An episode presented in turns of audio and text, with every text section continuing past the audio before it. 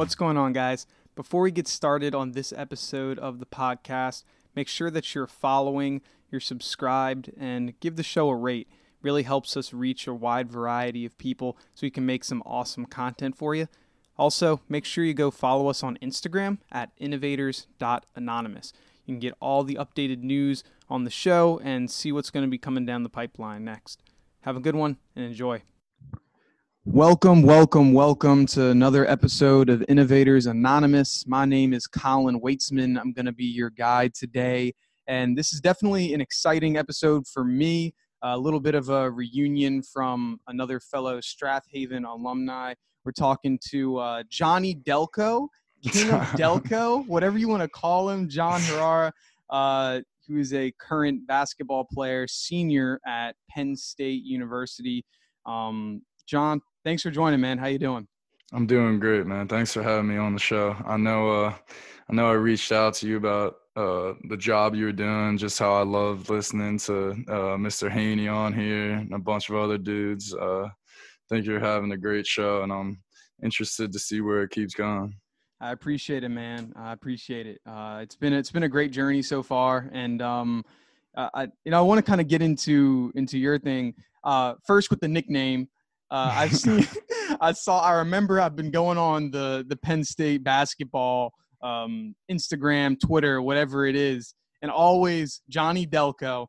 Tell us about the nickname, how you got that in the first place, man. Yeah, so our marketing director, one of the best dudes I've ever met, is from Darby, and his name is PJ Mullen, but he is Delco to the heart, man. I'm talking everything with the water, with the eats at Wawa every day.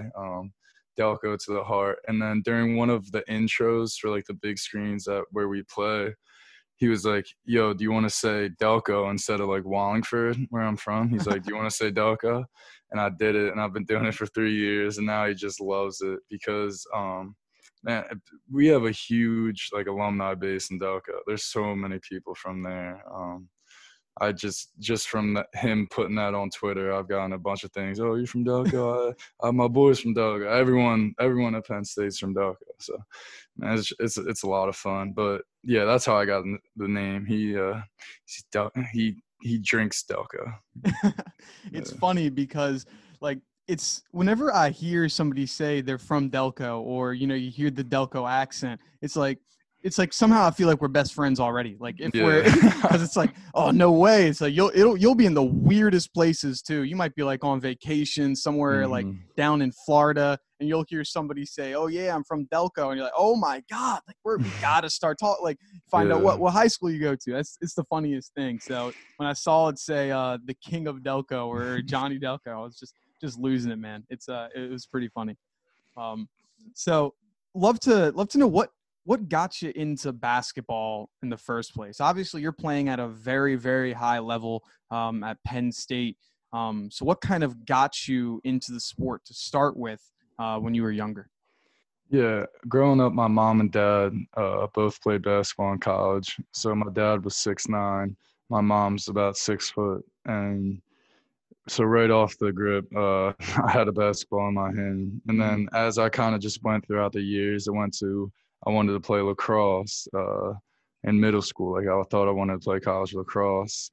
And then in football, Hollingsworth got me into football junior year, and I thought I wanted to play football. And basketball is just something that stuck with me. I've always had fun with basketball, and I think that's why I'm still playing it to this day. Yeah, it's a sport that I wish that I was better at because it's so fun. It's so fun to play, and like I talk trash, like I got Division I trash talking, but then I step on the court and people stop guarding me. But I mean, when did you kind of start taking basketball more seriously? Because I know obviously you started with a ball in your hand, you said, but when were you like, okay, this might be a little bit more than just a fun game to play with the friends in the driveway?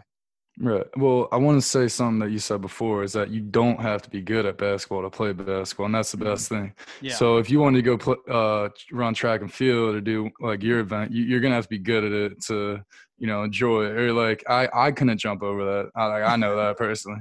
So, but with basketball, anyone can pick it up. You can play defense hard and you could have fun. You could rebound. You can have fun with your friends on like the court outside. So that's why I love basketball. And to go back to your question, I would say my senior year is when it kind of took off for me. My freshman year, I was timid, and like confidence has always been a thing with me. So my freshman, sophomore year, I just struggled with confidence. I was never like, I was always the tallest kid, but I was never like, you're what, 6'8", 6'9" now, something like that? Right now, yeah, I'm 6'9". Freshman year, I was like 6 foot, and then like 6'4", 6'7", like stuff like that.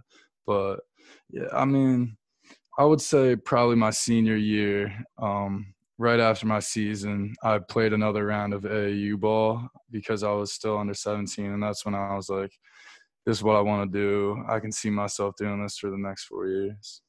Now, what was the recruiting process for you when you were growing up through high school? I know that's something that some of our listeners might not know, but you were a multi-sport athlete, especially senior year of high school. I think I remember there being, you know, not too sure which direction you wanted to go. What was like that process like through the end of maybe your junior year and your high school year of your senior year of high school? Yeah, one thing I have to do is give props to Mr. Clancy, Coach Clancy, because he got my name out faster than anything I've ever seen. I played 1 year of college football. I had maybe 3 highlights, and schools were connecting with me just because how like reputable Coach Clancy was. And you could tell that every coach trusted him. He had a relationship with a bunch of coaches. So I was always getting drug into his office, like meet coach of Westchester, meet the coach of Temple. So just that recruiting and that attention kind of sucked me into football because I wasn't being recruited my junior year to any basketball schools, or very limited basketball schools. So by senior year, I was like, okay, football is gonna be the one. It's gonna be where I can continue my education. And then it just happened to turn out that right after my basketball season, I started getting attention, and with the help of people, I ended up at Penn State. That's something, you know, the recruiting process is, it's interesting because a lot of people, I guess, when you look at it through when there's the big names like the Zions and well, not Ja Morant because he was difficult, but like those 5-star recruits where it's like you're just you see they're sitting in like a bath with the thousands of commitment papers with them. It's like, yeah, that's, people just think that's what all athletes go through, and nah. It's not. It's a lot of hard work. It's almost like a second class that you have to take because you're trying to find these schools, or it's because they don't always come to you. I mean, was it more stressful for you to go through that, or what were some things that you learned maybe during that senior year that you might have, you know, brought with you nowadays?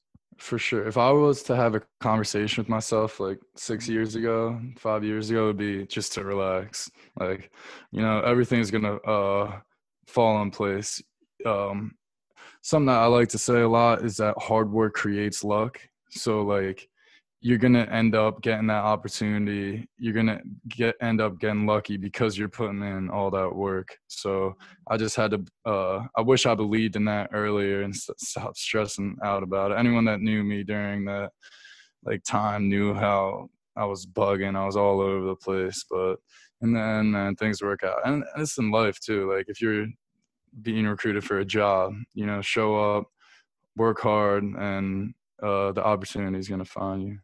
I really love that idea. I haven't heard that before, but I think that's super powerful of hard work creates luck, because if you put in the reps of whatever it is and you put yourself in that opportunity where you can succeed, and where, hey, something might fall into your lap, you're given that luck a better chance of happening, because It's like, hey, if you want that half-court shot that's going to be a lucky shot to go in, well, I mean, Steph Curry has a much better, much better shot at that lucky shot going in than I do. And so you got to put in those reps because even when you – because when you're good, that those lucky opportunities might happen a little more often. So, I mean, that's a great idea and outlook on those types of things. Mm-hmm. Whenever you give the game-winning shot to someone, you want to give it to someone that works hard, because that their confidence in themselves and that just – it's a luck. It's something that – it's like a gray area that no one really talks about, but it shows in everyone's – in the game-winning shot. You can see that gray area, who puts in the work and who doesn't. Like, I hate going to it because as a Philly fan, I'm sure, are you Sixers fan as well? Yeah. Kawhi. Yeah, I know the Kawhi shot. That was so painful because that's that thing where hard work makes your own luck. Where that was the fact that he is one of the best basketball players in the league, especially like today and a few years ago, where he ranks, you can debate that for hours, but he put in that hard work and that lucky shot with the 6 bounces went in where it doesn't happen if, somebody else might be shooting that. But the fact that he was, put in the hours in the gym is the reason why he broke the hearts of Philly fans across the world. That was rough. It wasn't great, but what do you think about the Sixers' new move? Yeah, I like it. I think Doc Rivers is a really good coach, and I think that he fits well with the Philly mind, like the Philly grit and just the dedication to hard work. We actually, so I'm lucky enough where I had a Zoom call, and he talked with our department, and we answered questions because I work for a company that both owns the Sixers and the Devils. Mm-hmm. And so we just got to ask some questions of them. And we were talking about like, what's your, outlook on the season? It's like, hey, we got to get gritty and be able to, put in that hard work so we can be in the best position to win a championship. And I was like, I love that. Like he's a great man for the job. And the fact that he got let go from a position where, might not have been the best situation for him. I think it should help us a lot, but I mean, what are your thoughts? What do you think of the new pickup? Yeah, no, I like it. The whole NBA basketball scene is kind of like confusing to me. Like, it's not how I imagined it growing up. So like, I still hold this thought that like players are loyal. Everyone loves repping like Philly, like stuff like that. So, I mean, that thought still has to register with me, but no, I like the pickup. I think Sixers are we still trusting the process, or is the process? I mean, I thought this year was gonna be the year, or last year especially. I thought was gonna be the year. Yeah. I think we have some really good pieces. It was tough seeing Ben Simmons go down this year with injury, so. Hopefully he can come back healthy, better, stronger than ever.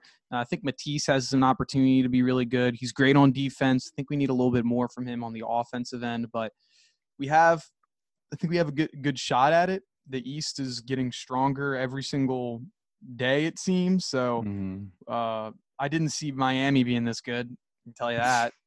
And so it's going to be competitive, but we have a shot. We might need to tinker with things though a little bit. Yeah, so we'll have to see. But so going back to you, like, what was it like going from Haven to Penn State? Because Strath Haven, small school, in comparison to Penn State, mid-size area, like suburbs. Then you go up to pretty much a city in Penn State. There's big man on campus. Literally, you might have been one of the tallest people on the campus. What's it like then being, a freshman on that, on the team where, a lot of people, see you play on the court each day? Yeah, I was thrown into it, and I loved it right away. It was a lot of fun being a freshman, man. I don't want to repeat freshman year. I'll never say that, but that was so fun. Things were being thrown at you all the time. You were responding to them. And it was your first year of freedom. So it was a lot of fun. having a new social life, having a new academic life, having a new sports life.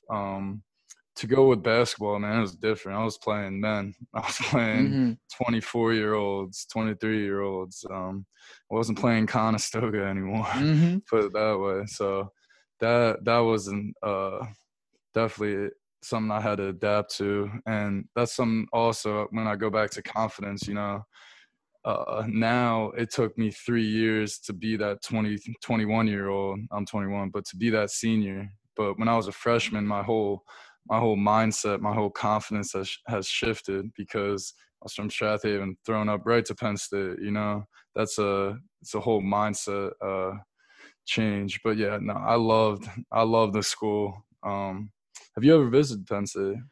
Yeah. So I mean, unfortunately, I never got to visit Penn State as like just a regular person going hanging out at the bars or whatever it is, but I have gotten to go for a couple track meets. Yeah, I went 3 times in high school for states and for a few other meets, and then we also went in college 2 or 3 times. And so I've been able to see the track complex indoor facility, which is insane. The indoor facility, one of my favorite places to run. And so I've been able to, I walked around campus a little bit. Never been to a football game though. I really want to go to one of those when we're able to. Like, I mean, what's the vibe like at those things? Nothing like it. Yeah, nothing like it. I know people come to the school to go to football games, which this year is a little different. But I know people, and that's anywhere. Like, people come to the school because it's a football school, if that makes sense. So people love the party, they love the social scene, and then you also have the people that want to be the next Bill Gates here, you know, want to build a rocket ship. So I think that's what makes Penn State a special place.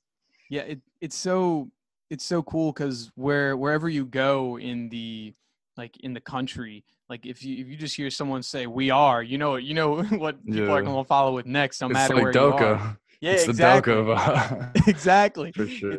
It's such a. It has such a wide variety of the people that you're going to see going there and what people's goals are, or, you know, just the overall where it literally is a city. Like, I mean, my school, I mean, I think your football stadium might have been bigger than my college campus.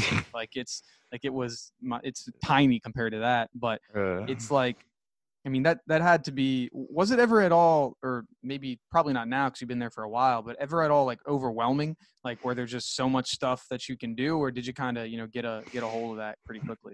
No, it could definitely be overwhelming. To get into like my career at Penn State, I would say like I had to learn that my habits were determining like my happiness. If that makes sense to you. So what I was doing on a day-to-day basis was going to determine how I felt as a person. And I could just say, like, when it gets overwhelming, you could feel like your habits are not lining up with who you want to become. So, like, sophomore year, we had a real rough basketball season. And I know that it can weigh on you. I think you were telling one story where you were the captain and you had a bad meet, right? You didn't qualify. Conference championships. Right. No-hited when I needed to win. It was really tough. So I felt like I was no-hiding every day during practice. And it took me it was just one quote my coach gave me, but it said the quality of your habits determine the quality of your life. And so that's when I took a notebook out and looked at what I was doing every day. And playing Fortnite until 2 a.m. isn't going to make me a better basketball player, you know? Going out, doing this isn't going to make me not that it's bad. I'm not saying don't go out and have fun. But there's a limit to it. You got to find – yeah. Exactly. And it wasn't matching with who I wanted to become as a person, if that made sense. Yeah. So, yeah. That's what I would say. It definitely gets overwhelming, and it takes a lot of self-reflection, a lot of discipline to achieve what you want to achieve while also being at this great, great university where you can have a lot of fun. Yeah, that I think that's you put it there perfectly, where you have to kind of realize, like, what are your goals and what do you want to achieve, and what are some of the blueprints that other people have done to be able to get those. Like, yeah, if you want to be a Division I basketball player, when you're in high school and middle school or whatever, there's certain things that you have to do in order to get there. If you want to play professionally or if you want to do something else, there's certain level of things that you have to do to get there. And those come with your habits and finding out, hey, what am I willing to give up or what am I willing to alter and change so I can get that end goal that I'm really excited for. So yeah, mm-hmm. if you're like in those aspects, like, yeah, I have a notebook right next to me, a little bit far away, but where I write down everything that I'm doing right, wrong, and see if I'm matching the goals that I want to achieve in the future. So yeah, those things are crucial if you want to have growth as a person, for sure. I think the most powerful thing that not enough people do is self-reflection. I think that can really, really change who you change your path and trajectory in life. Did you have ever in your life, whether it's with basketball or something else, where you just kind of, not an epiphany, but maybe a moment that might have changed your outlook on something or just made you view the world in a different way? Was there ever anything that had that for you? For sure. This is why I actually started a podcast myself, which is a little different. We like to have fun. I do it with one of my teammates, but I was listening to this dude and his name's Ed Mylett. Not the most popular podcast out there for sure, but he's a life coach to a bunch of people. In LA or professional athletes. And I would just listen to his podcast all the time. Something that he repeats is that life happens for you and not to you. So everything in your life is something that is happening for you that you could benefit in the future from, rather than everything's to you. It's a victim game. And let me tell you, I loved playing the victim game, and I still catch myself here and there playing it. But once I heard that, I really tried using that self-reflection tool and being like, what's happening here? Am I being a victim, or is this something that is really happening in my life and I'm going to have to push through?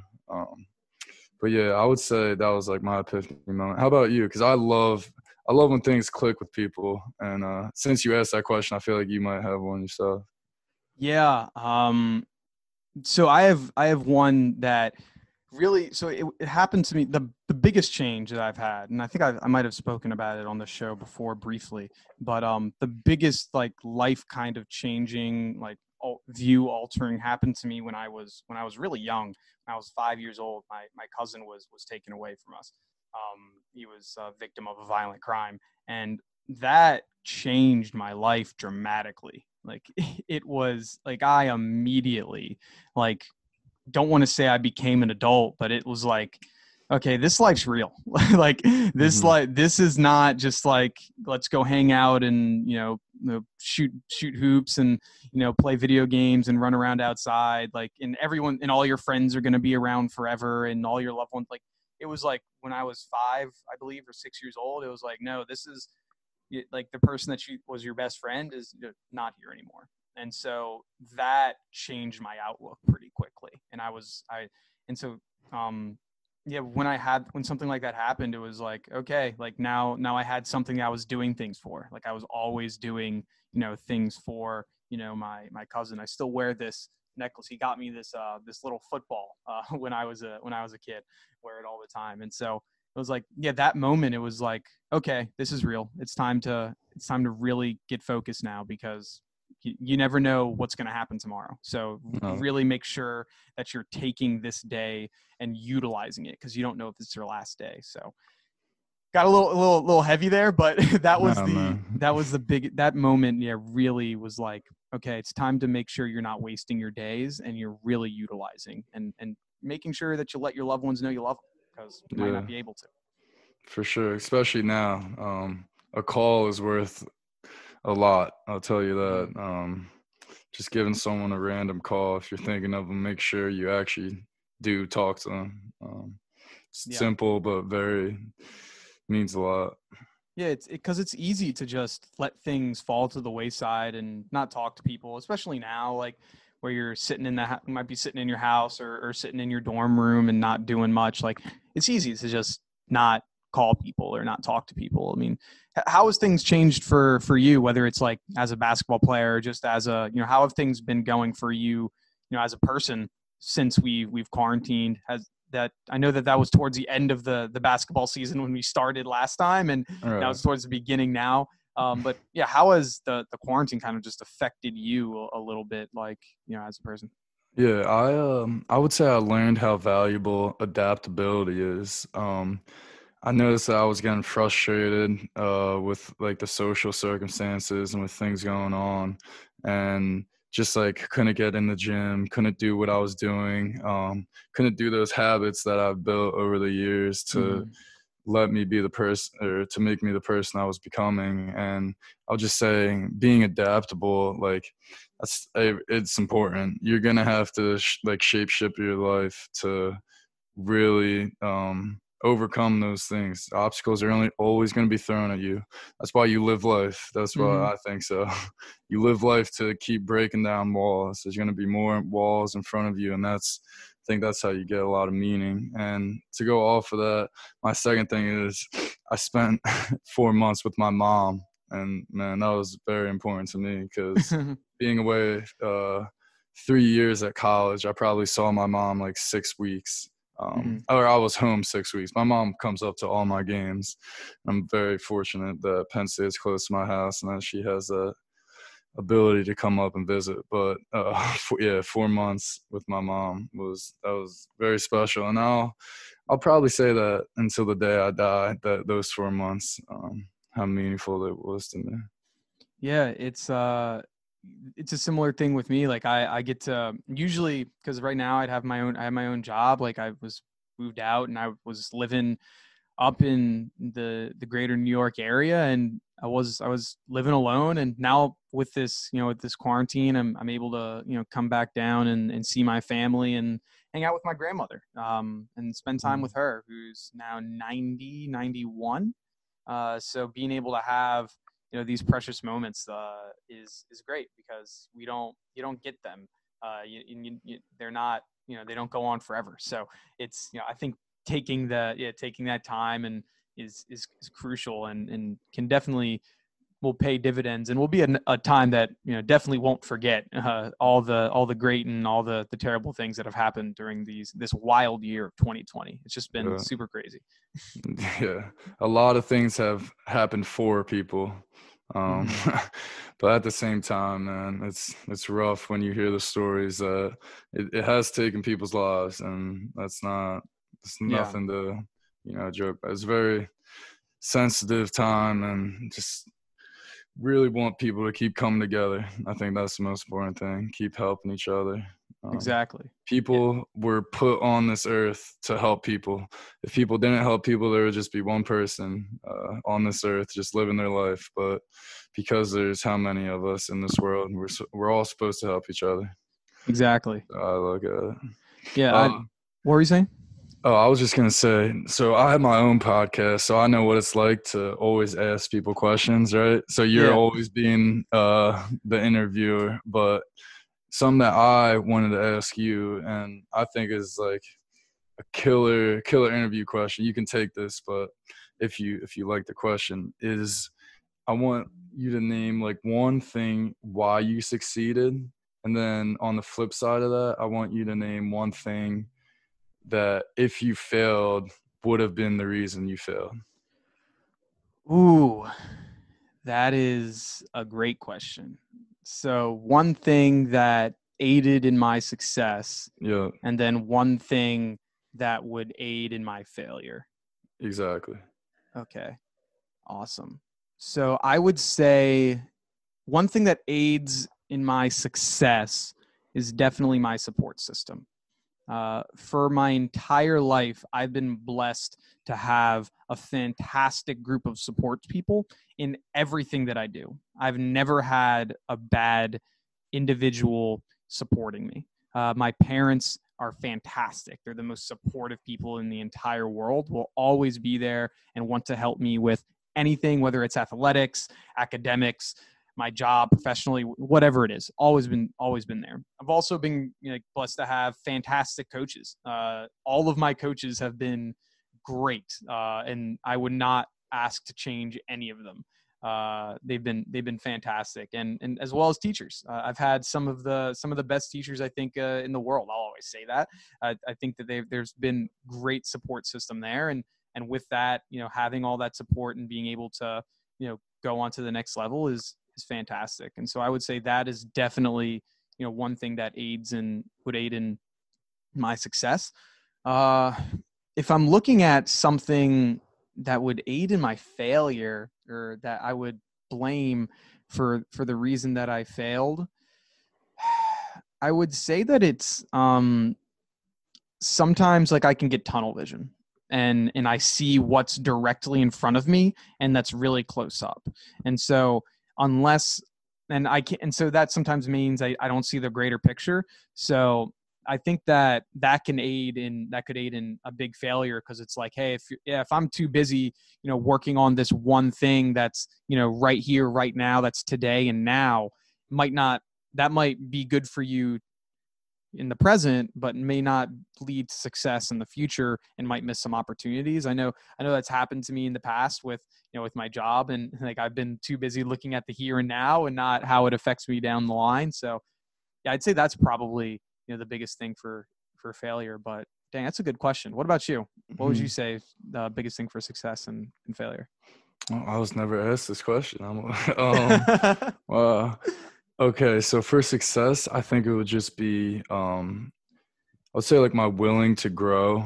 I think I'm always trying to find a thing that will make me have more mental toughness. I have to give props to Hollingsworth for that, because he was really one of the first people to introduce me to that.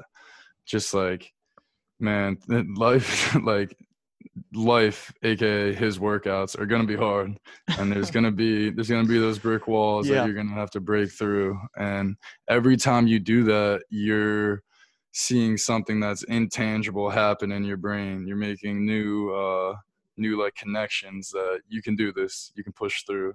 And I think that just over the past couple of years has helped me succeed, and helped me become mentally tough. And I know I still have a ways to go, which is exciting, very exciting to me.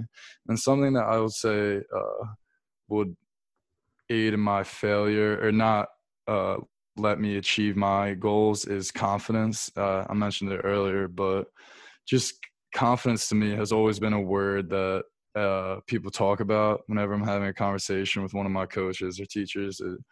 It always goes back to confidence. And I think confidence is earned by keeping commitments to yourself. So if I say I'm going to wake up at 7 and I wake up at 7, I have confidence and I can keep those promises to myself. And then there's another part of confidence that I'm working on currently, but it's kind of just knowing that, you're the man without showing that you're the man, if that makes sense. Yeah. When you're on the basketball court, if you think that you're not going to make the shot, or that this dude's better than you, you lost, So just trying to have that mindset, have that confidence that you're here for a reason. You've put in the work. You've kept those promises to yourself. Now show it on the court. Again, I think it's a gray area because I can't put into words right now, but it's performance-based confidence is how I would say it. I'd agree with you 100%. That's something that I struggled with a lot when I was an athlete, and still to this day a little bit, just being confident in the fact that, hey, I'm here in this moment because of everything that I've done in my history, and I deserve to be in this moment, and I am good enough to be here. I'm really confident on the small stage. In high school, I was the most confident person on the track at dual meets, our small meets against Conestoga and Pencrest. I'm I'm the most confident man in the world at those, because it's I know that I can perform well or whatever. But then once the stage got a little bigger and a little brighter, that's when I started feeling my heart pound, and I started having those questions in my head. Like, do I even, like, oh, I'm going to mess up. Like, oh, do I deserve to be here? So yeah, that's like the hardest thing to work on, because it's so hard to train like your mind versus train your, versus training your body, which is easy to work out, you know? Yeah, for sure. Is there anything that you have done to train your mind in particular that like has helped you, that you've seen benefits from? Yeah, I'd say if you're looking to train your mind, the number one thing when it comes to confidence and really, improving that, one, I have the notebook that I mentioned, and I write down pretty much all my thoughts, and including what are things that I'm good at. And I want to make sure that I write those down, because it's easy to forget those. Like when you're laying down in bed and you're thinking about your day, you think about all the bad things that happened to you. And you're like, dang, like I messed up this at practice. I got a C on this test that I should have gotten an A for, yada, yada, yada, whatever it is. It's easy to think of those things. And so I try to bring up okay, what are things that I did well? And then you're like, oh, wow, there's actually a lot of things that I did well today, or I did well this week. And so writing those down and recognizing that you're pretty good at some things has helped me in confidence. And also one other thing that I'd say is just like confident, like trying to have like confident postures or whatever, and just like standing tall and being, being accepting and showing that like, hey, I deserve to be here, kind of just changing your body language. I mean, you've seen it with some Jimmy Butler, who has like the most confidence in the world, even though, you might miss a shot. It's like just having that is something that I've seen has been pretty helpful for me. When you walk, what you're saying is like, when you walk into the room, you can tell, it's that thing. And that's why I was trying to say that gray area where you can just tell who has it, who doesn't. It's the special people, Yeah. I mean, talking about confidence and, the big stage, I love to, for a little bit, go back to the 2017, 2018 season that you guys had with Penn State. I think that's what it was. You guys made pretty long trip into the NITs. Kind of tell us about that, that experience of eventually being NIT champions, and what was that ride like with you and the team there? Yeah, so when I first got there, I mentioned I was playing against 23-year-olds. So there was four centers, like 4 or 5 men, and all of them were 23. 2 of them were 23, and then the other one was 24. So I knew my role right away was to be the attitude guy, to be the dude that does the right things when no one's watching, that, lifts the team up, the high-five guy, who's going to give the most high-fives during the game, who's going to cheer the loudest. So I knew that was my role going into that season. And as the season progressed, I tried to always show up, tried to work hard, tried to do the extra things that no one else was doing. And that earned me 1 minute a game. And that earned me 2 minutes a game. And I dove on the floor and I got a rebound, like stuff like that was like, man, I went crazy, put it that way. I got a rebound in a game, and I was like, it was something I still remember. I can remember the exact rebound I'm talking about right now too. So it's crazy when you think about where you come from sometimes. But and then towards the end of the season, we were pretty good. We were we had like a above 500 record, and people were like, this could be the NCAA tournament team. We had 4 pros on our team. 4 people that are all going to be in the NBA. Maybe 5. We'll see. But it was a very talented group of individuals, and our big man got hurt. He broke his kneecap.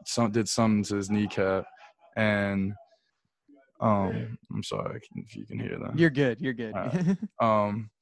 And then I kind of just got thrown in. It was a momentum thing.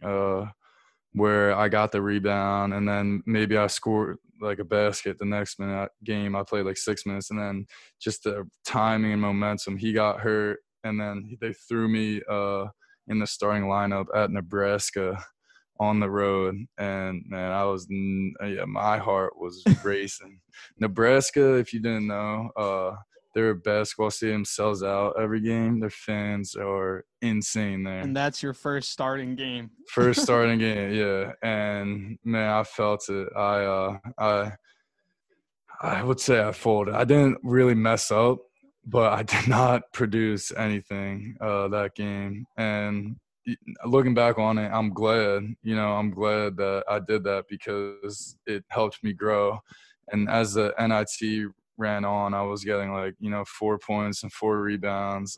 Coach had a lot of faith in me. And that's something I think people overlook as well, is that you're a leader in a group, and I don't know what the group is, but I can tell by who you are that you have, like, influence over a certain group of individuals, whether it's your friend group or people you work with. You know, you have influence in that friend group, and when they see you, like, put all of your faith into them, that is so, like, powerful. If you know, like, when I saw my coach put all of his faith into me and say, this is the dude we're going with to start and stuff, that raised my game itself right there. So I have to be grateful for my coaching staff and my players.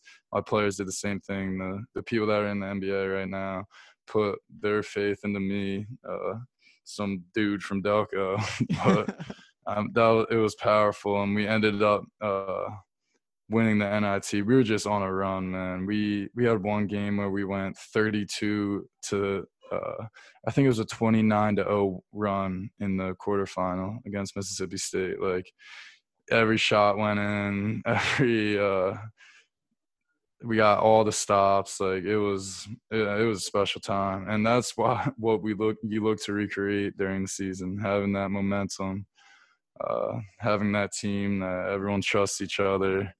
I think the number one ingredient to a winning team, if you had to tell me why the Heat are winning right now, the Lakers are a different deal because they have a couple good players on the team. Maybe one or two, maybe. I don't know. Yeah, the Heat have so much fun with each other, and they trust each other. If you look at the behind the scenes of their head coach, where he's came from, Jimmy Butler, his relationship with a 20-year-old kid from Wisconsin, like, that stuff matters so much in the game of basketball.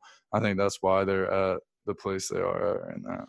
Yeah, I think team chemistry is something you cannot downplay. And just having really good team chemistry, it can propel your team to being in the NBA Finals. I mean, they have a very talented team, obviously. Like, they're doing very well. You're in the NBA Finals, but I think the fact that they mesh well together and they know their identity helps out so much. I mean, what is for you guys before the season started, like, when you guys are in camp in the summer before you guys are winning the NIT, like, did you guys know or think it was going to be a special season, or did things kind of start to pick up towards the end when you were like, we have a chance to be pretty great here?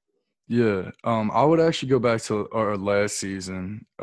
That's kind of when we knew, like, this is the team that we're going to go far with. We were ranked number 9 in the country, and we were, like, set to be, like, a 5th or 6th seed in the NCAA tournament before Corona hit. Yeah. But just – so this is why I say that life is all about the brick walls, because – the year before that, we lost 10 games in a row in the Big Ten. That's not fun, you know. No. That's never fun. But who did we do that with? The same exact group that we just won 10 games in a row with last year.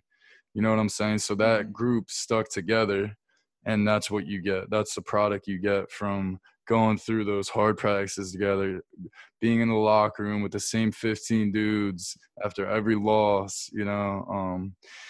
People don't like it at the moment, but, man, it's important to life. It's important to a growth mindset, and just it's important to coming out better on the other side. That's great. That's great. I mean, one thing I just thought of now, looking back at your career so far, whether it's college, high school, AAU, whatever it is, what would you say are 2 games, one that you played lights out, you were great, and you learned a lot from that, you did well? And what's maybe a game that you lost, like maybe the team lost or you played really poorly, that you also learn something from? Just maybe just two games that kind of stick out in your head on opposite ends of the spectrum there. Yeah, so the last basketball game I played actually was at Northwestern, and I had like 14 and 14 that game, and everything just felt that C word that I brought up earlier. I just felt like I was, you know, had a bunch of confidence and I could really play basketball. I was in my element. There was luck, you know, the ball fell my way a couple times, but I just felt like everything. You created your own luck, though. Exactly. The hard work. Exactly. I hope you write that down in your – oh, it's already in the notes. You don't have to worry about it. Love it. Yeah, but I just – everything was clicking. And then a game where I would say I hated watching the film, but I'm so happy it happened, was on the road at Purdue my sophomore year. Someone passed me the ball. I went like this. I know it's a podcast, but I whiffed at it. Hit me like right in my chest, and it touched my hands at all. Missed the layup. Didn't get the rebound I was supposed to. I could name you 10 of those instances, and we lost, got killed. Purdue's another crazy place to play. All the Big Ten basketball fans will know that, but like 16,000 people yelling at you.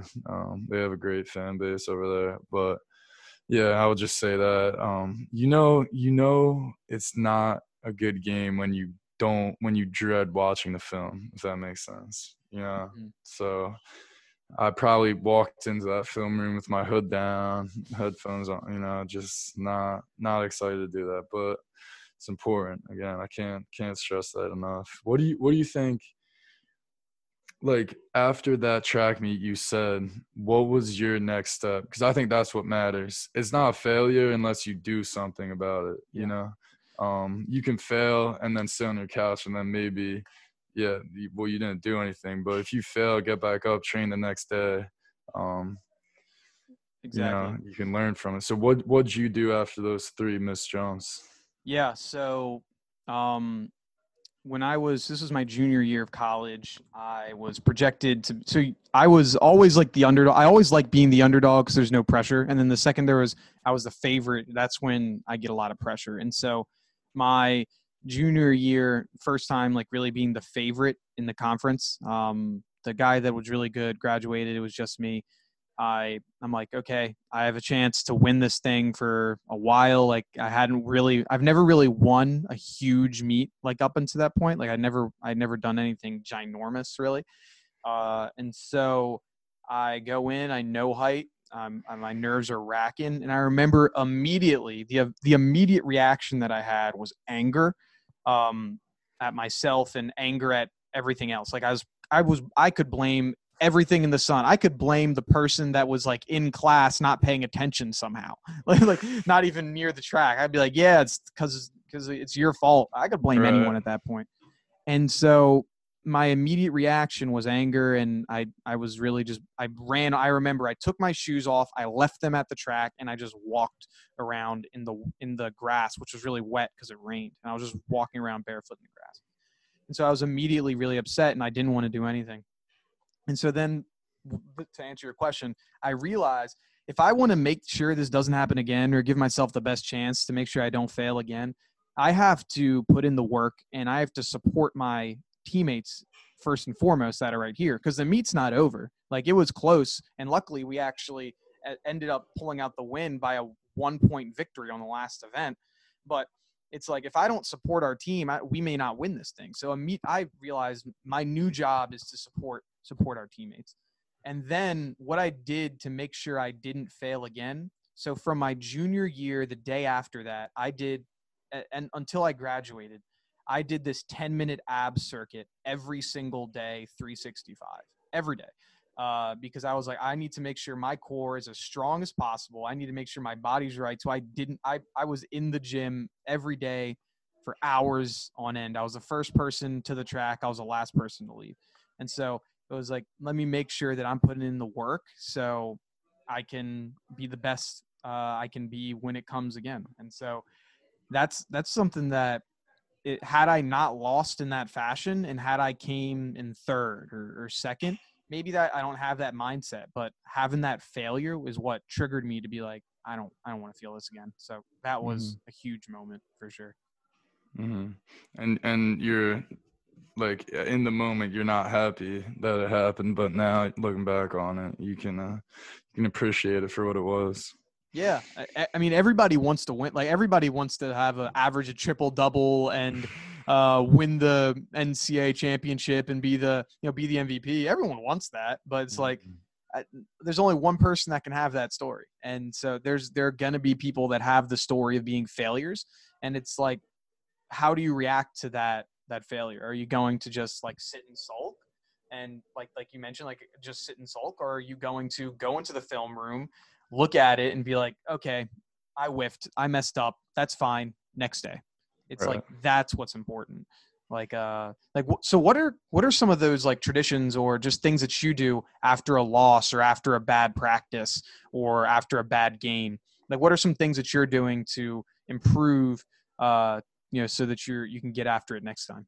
Yeah. So as I said before, I was saying how like the quality of your habits determine the quality of your life, and I really bought into that. So after every game, home game, win or lose, I go lift. I actually got that from James Harden and a bunch of other NBA guys, but they just kept their body in movement. I'm not trying to bench like 300 pounds. Like, it's not that type of lift, but it's just to kind of like engage your muscles and give them like a cool down that they deserve. But more importantly, it's for your mental part. You know, you're in that weight room by yourself and you're not, you know, you're reflecting. It's a lot of reflecting on the game, what you did good, what you did bad, and then you move on. Once I'm done that lift, I go out and see my mom, and I can be my best self for my mom. You know, my mom and my family doesn't deserve me to come out after win or loss, like only like focused on myself, if that makes sense. Another thing on the road, I stretch, so it's similar, but there's no weight room. I make sure I do that. And I would say another thing I do is like recovery, which is an ice tub. So after every practice, I try to do like cold therapy, whether it's like an ice. And yeah, it helps recover my knees and stuff, but it's also that mental thing that once I'm done this ice, I can move on. The practice is the practice, you know, the game was the game. Move on, watch film on it, and get better. But yeah, I think that's another thing that I try to live by, though, is that when you fail, because I used to do it myself. Whatever I'm saying to you right now is just a projection of who I am. You know what I'm saying? Like the things that have happened to me and the things that I'm trying to – I think that's what everyone does. Whatever you're projecting out is what's happening to you at the moment or in the past. So I would say the failure thing hits with me hard, that it's not a failure unless you get up and do something about it, you know. But if you want to go home and be the victim, then you're not headed in the right direction. Yeah, it's like once you start taking extreme ownership of your life and then like be like, hey, I could blame the refs for the bad call. I could blame, you know, the crowd because of what I could blame anyone. I could blame not my coach for not giving me enough minutes. You could blame whatever you want. But once you're like, hey, when I'm on the court or when I'm on the track, the field, like I messed up. I didn't play to my ability, and it has nothing to do with anyone else. It's all me. And then once you take accountability, it's like, it's going to suck, but it'll feel good because it'll be like, no, now you know what you have to do and don't worry about what other people are doing. Worry about what you can control. That's huge. I noticed you said extreme ownership. Did you, have you heard of Jocko? Yeah. Love Jocko. That's where I got it from. Exactly. Yo, I read the, anyone listening, make sure you go listen to Jocko. Great. The dude's a killer. Do you know David Goggins too? Yeah. Yep. I read his book too. Oh yeah. Yeah. That book. Yeah. I read his book earlier during quarantine, and yeah, it's You Can't Hurt Me. Is that what it is? Yeah. Yeah. You Can't Hurt Me. And so for those that don't know who he is, he's a retired Navy SEAL, but to say that is the only thing he is putting it extraordinarily lightly. He like runs 100 miles like every single day. Like he does whatever you do. I remember my favorite story that he would say is when he was going to be a Marine, not a Marine in the Navy SEALs, the guy was like, you have to lose 100 pounds in like 30 days or something. It was like 3 months. Something three like months, that. 3 months. Yeah, 30 days would actually be insane. And so he lost 100 pounds in like 3 months. And it was like just dedication to the craft. So those people are animals when it comes to like take accountability of your life. Like you're the only one holding yourself back. Mm-hmm. Yeah, he's definitely had influence on me for sure. The 40% rule, I don't know if you remember that, but all that stuff hits home for me when I'm whenever I want to quit or whenever I don't think it's worth it in the time, you know. Mm-hmm. He says they want you to do it. You know, I love that. He's like, oh yeah, you would do that because they want you to do that. That's what they want you to do, but what do you want to do? Exactly. It's easy to get into the, oh yeah, I'm doing this because everybody does it, or, you know, fall into that cyclical pattern. But it's like, once you take ownership of your life and start doing something that's outside the ordinary, you're waking up at 4 a.m. to run 5 miles. Like I know Jocko's posting every single morning about him waking up at 4 a.m. I mean, you don't have to wake up exactly at 4 a.m., but find what your 4 a.m. is. Like maybe it's making sure you're doing ice baths, or it's studying that extra hour for the test. It's find your 4 a.m. and do it, because you're going to feel so much better after doing that type of stuff. So if you read that book, what other book would you recommend me to read? Because I think reading is power. Like reading is knowledge. I think it's like important stuff. Yeah. Let me pull it up right now. So I have the name of the book that I'm actually just about to start. I just did start, and so I'm getting on that. So this was with confidence. I'll talk about the book that I finished just recently. It's called The Subtle Art of Not Giving an F. I've read that one too. Yeah. That book, if you're dealing with confidence issues, great way to build it up. So I'm finishing. I have like one more chapter in on that. So that's a great book to read if you're ever having some issues of confidence. But those are the two that I've had. I'm starting the other ones, a couple other ones like Extreme Ownership. I haven't actually read his book yet. I've listened to his podcast talking about it a lot, so I'm going to read Extreme Ownership now. But those are some crucial stuff that if you have any of those issues, I definitely tune in, because it's really good stuff for sure. Mm-hmm. And it just helps you, even just it's going to make you better.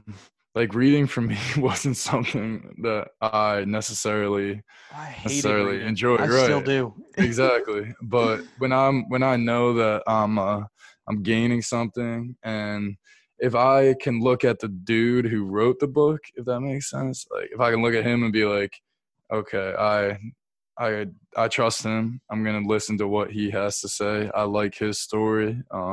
Makes it a lot easier to read.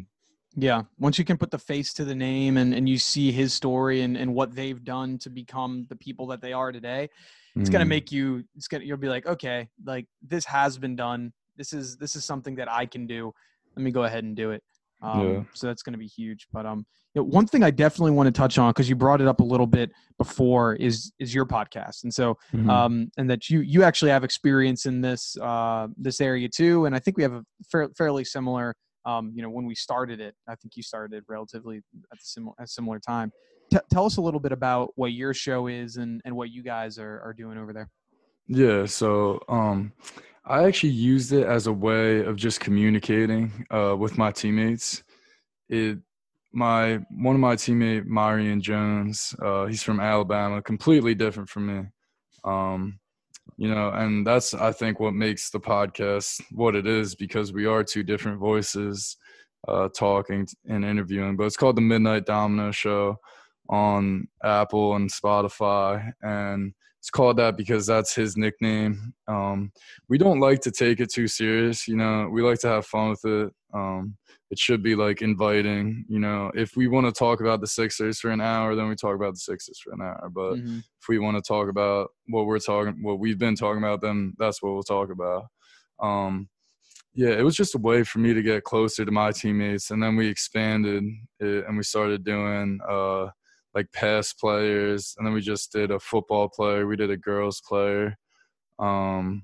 But, man, it's just another way to connect with people. I think something that's so important is going back to, I said it, people help people. Like, I'm glad that we're doing this right now. I hope when I'm back in Delco and if you see me that you invite me to go get a beer with you. You got to hang out sometime once it's opened up, man. That's what it's about. That's what I think that's what life's about, is people helping people, you know, connection, relationships. I think I know I get it from my mom, but I really do think that that's why we're on this earth. You put it right there. I mean, there's not much for me to, not much for me to say there. Like those are crucial moments. It's like we're only here for such a short period of time, so you might as well help others. It's mm-hmm. like it's time is so precious. So I mean, love that. Where could somebody find your show? Like you said Apple Music. Like what's kind of like could you tell us about like your scheduling? And because you said you had some football players, like when do you guys posting things like that? Yeah, so our schedule's been bad. I listened to Ragib's podcast with you. Shout out Gib and Josh, two of my friends. These guys are hilarious. I hung out with a bunch. I love them, and that's why podcasts are awesome too, because the stories that they tell on theirs are absolutely hilarious. But I heard them saying consistency is important in this kind of sphere, and we're just not consistent. We do this for fun, and if you want to listen to it, then I think you should listen to it, but if you don't want to listen to it, it's not going to hurt my feelings. We're just doing it to talk to each other when we're not on the basketball court. We have fun with it, but it's Instagram and Twitter if you look up the Midnight Domino Show, and then the links to Apple Podcasts and Spotify are on there. Awesome. Like, now what's the future for you guys holding with just the next steps, whether that's personally or with basketball? I know we got some news on the season possibly getting started back up. Like what are the next few months and thereafter kind of look like for you? Yeah. So the past month we've been lifting a bunch, trying to get in shape for the season. We've been going a couple times a week with practice, short practices to teach new guys. Next week we start full practice. So this is where things really get kicked up. A lot of competition, a lot of learning. Minutes get earned, minute gets lost, like that kind of deal. And then November 25th is when our season starts. We're going to do the Orlando bubble, so where the NBA is bubbling up right now. Oh, that's cool. We're going to go down there for, I think, 2 weeks. Play some good competition like Florida. I know we're playing Florida. We're playing another – I can't name – not sure of the team, but we're playing a good competition. And then I think a Big Ten, we're playing our normal season. Not sure where, not sure how protocols are going to go, but it's very optimistic right now. Very optimistic outlook on it. There we go. I mean, obviously you guys had a great season last year, really upsetting that never got to play in the tournament. How's the team looking so far? Did you get a lot of guys returning from last year? Is it a lot of new faces? How are you feeling about going into this season here? Yeah. So last year we actually lost our leading scorer, Lamar Stevens. He's going to be in the combine, and I think the next upcoming weeks. But he was our leader for the past 3 years. Dude's a killer. Learned a lot from him. And we also lost the other center with me, Big Mike. But this year, if I had to describe us and why we're going to win, and this is where confidence comes in to play, is because we're just going to have a lot of trust. We're going to have old dudes that know how to win and that want to win and that trust each other. I can trust, 8 dudes on the court right now, and I haven't been able to say that about my team since I've been here. So I think that trust is gonna hopefully end up winning a lot of games. That's the key word. I mean, it's a game. It's a team game for a reason. You're passing the ball around to everybody on the court. You have to be able to trust that, hey, when I get the ball out of my hands and I pass it to this guy, they're not gonna miss it and flub it up. Like they're gonna do their job. You know, obviously the ball's not gonna go in the basket every single time, but you want to have that trust. You need to have that trust. So it's gonna be an exciting year. I know I'm gonna be tuned in whenever you guys are on national TV. I think you guys play mainly on like the Big Ten network or something like that, right? So yeah, I'll make sure I'll be tuning in. I'm looking forward to seeing how your games are going.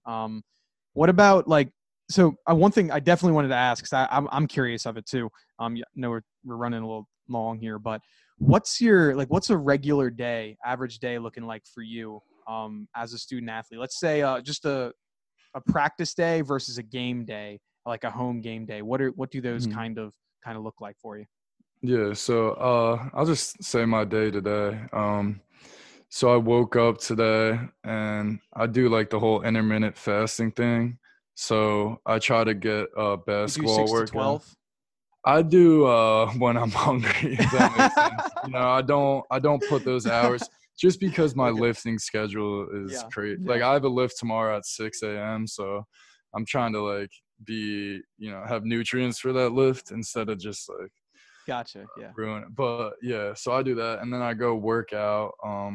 Shooting workout, so a lot of like free throws and then like jump hooks and all that good stuff. And then I'm in class, probably have like 3 hours of class today, and then it's just, you know, hanging out around the gym, once again building those relationships, and then practice for an hour and a half. We eat as a team, and then we just got back from Walmart, got some pumpkins to carve. But yeah, I mean, right now it's intense, but we do those things to try to remember that we are still students at Penn State, and you know, it's all right to have fun and, you know, laugh and do, you know what I'm saying, do all that stuff that everyone else is doing.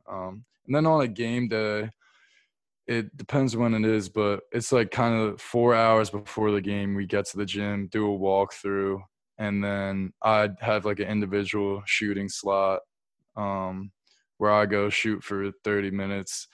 And then we eat as a team, do film as a team, and then try to go win as a team. Awesome. Yeah. What about you? What about for track? I'm sure it's a lot more stretching because it has to do with your body, a lot more like activation work and stuff like that. Yeah, so meet days are weird because for us, so we don't have a lot of home meets because we just track and field. You don't get very many home meets. You might have one or two a year unless you're like a really big school. Like I'm sure Penn State had a ton of home meets, but so we had a lot of away. And so for an away meet, if it's like an overnight, like we're going to South Carolina or whatever. So we get there like a day or two beforehand. You do like a walkthrough type stretch the day before the meet. So you do your warm up, and sometimes I might do like some pole vault specific warm up. So just a few takeoffs, not jumping or anything, just getting the body loose, getting a feel for what the facility looks like. Then go back to the hotel or whatever, get dinner or something like that. And so then the next day, it depends on when the competition starts. So for us, the vaulting tech is usually in the morning. And so if a competition starts at 10 a.m., then that means the warm-ups start at 9 a.m. And that means you have to actually start warming up by 8:30. And then that means you have to be at the track at 8 a.m. And so then that means that you have to wake up at like, so you have to wake up at 6 if you want to be able to compete at 10. So like, it's a really long day. And so it's a lot of stretching, a lot of making sure your legs are like firing up. Like, cause the littlest thing you can tell is like, okay, my legs aren't firing. Like I'm fast, but I'm at like 80%, I'm at 100%. So it's like really making sure that you're stretching, you're doing all of your warm-ups, like really to a T, because if you don't do that, you're going to come up flat during the competition. So it's a lot of making sure you're prepped, because you're only competing for, in my event, it's a couple, you know, for an hour, but for most people, if you're doing 100, you're competing for 10 seconds. And so you have to warm up for 3 hours for a race that might take you 10 seconds. It's Yeah. Wild. Yeah, that's different. Yeah, where it's different, yeah, because like you guys, you're competing for, you know, a couple hours or right. or an hour, hour and a half, whatever.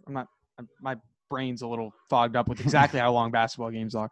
But like, yeah, you're competing for, you know, pretty long amount of time, and you're getting in, you're getting out, and yeah, with certain people, like you might compete for just 10 seconds and then you're done, which is like so bizarre. It's like you did all this just for a race that you want to be as short as possible. It's so super strange. It's funny. It's like a funny way to look at it. Yeah, wild stuff. But John, this has been awesome. It's great reconnecting with you. Super glad that you're doing well with your season. Looking forward to seeing how the team does with this upcoming year. It should definitely be an exciting one. Where could people go, yeah, if they want to learn more about you, follow your story, or know your podcast or anything like that?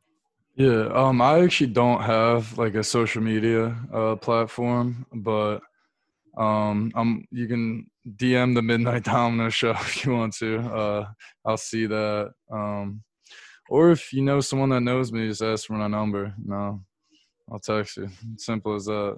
There you go. Yeah, but thanks for having me on. Keep doing your thing. Keep creating this thing.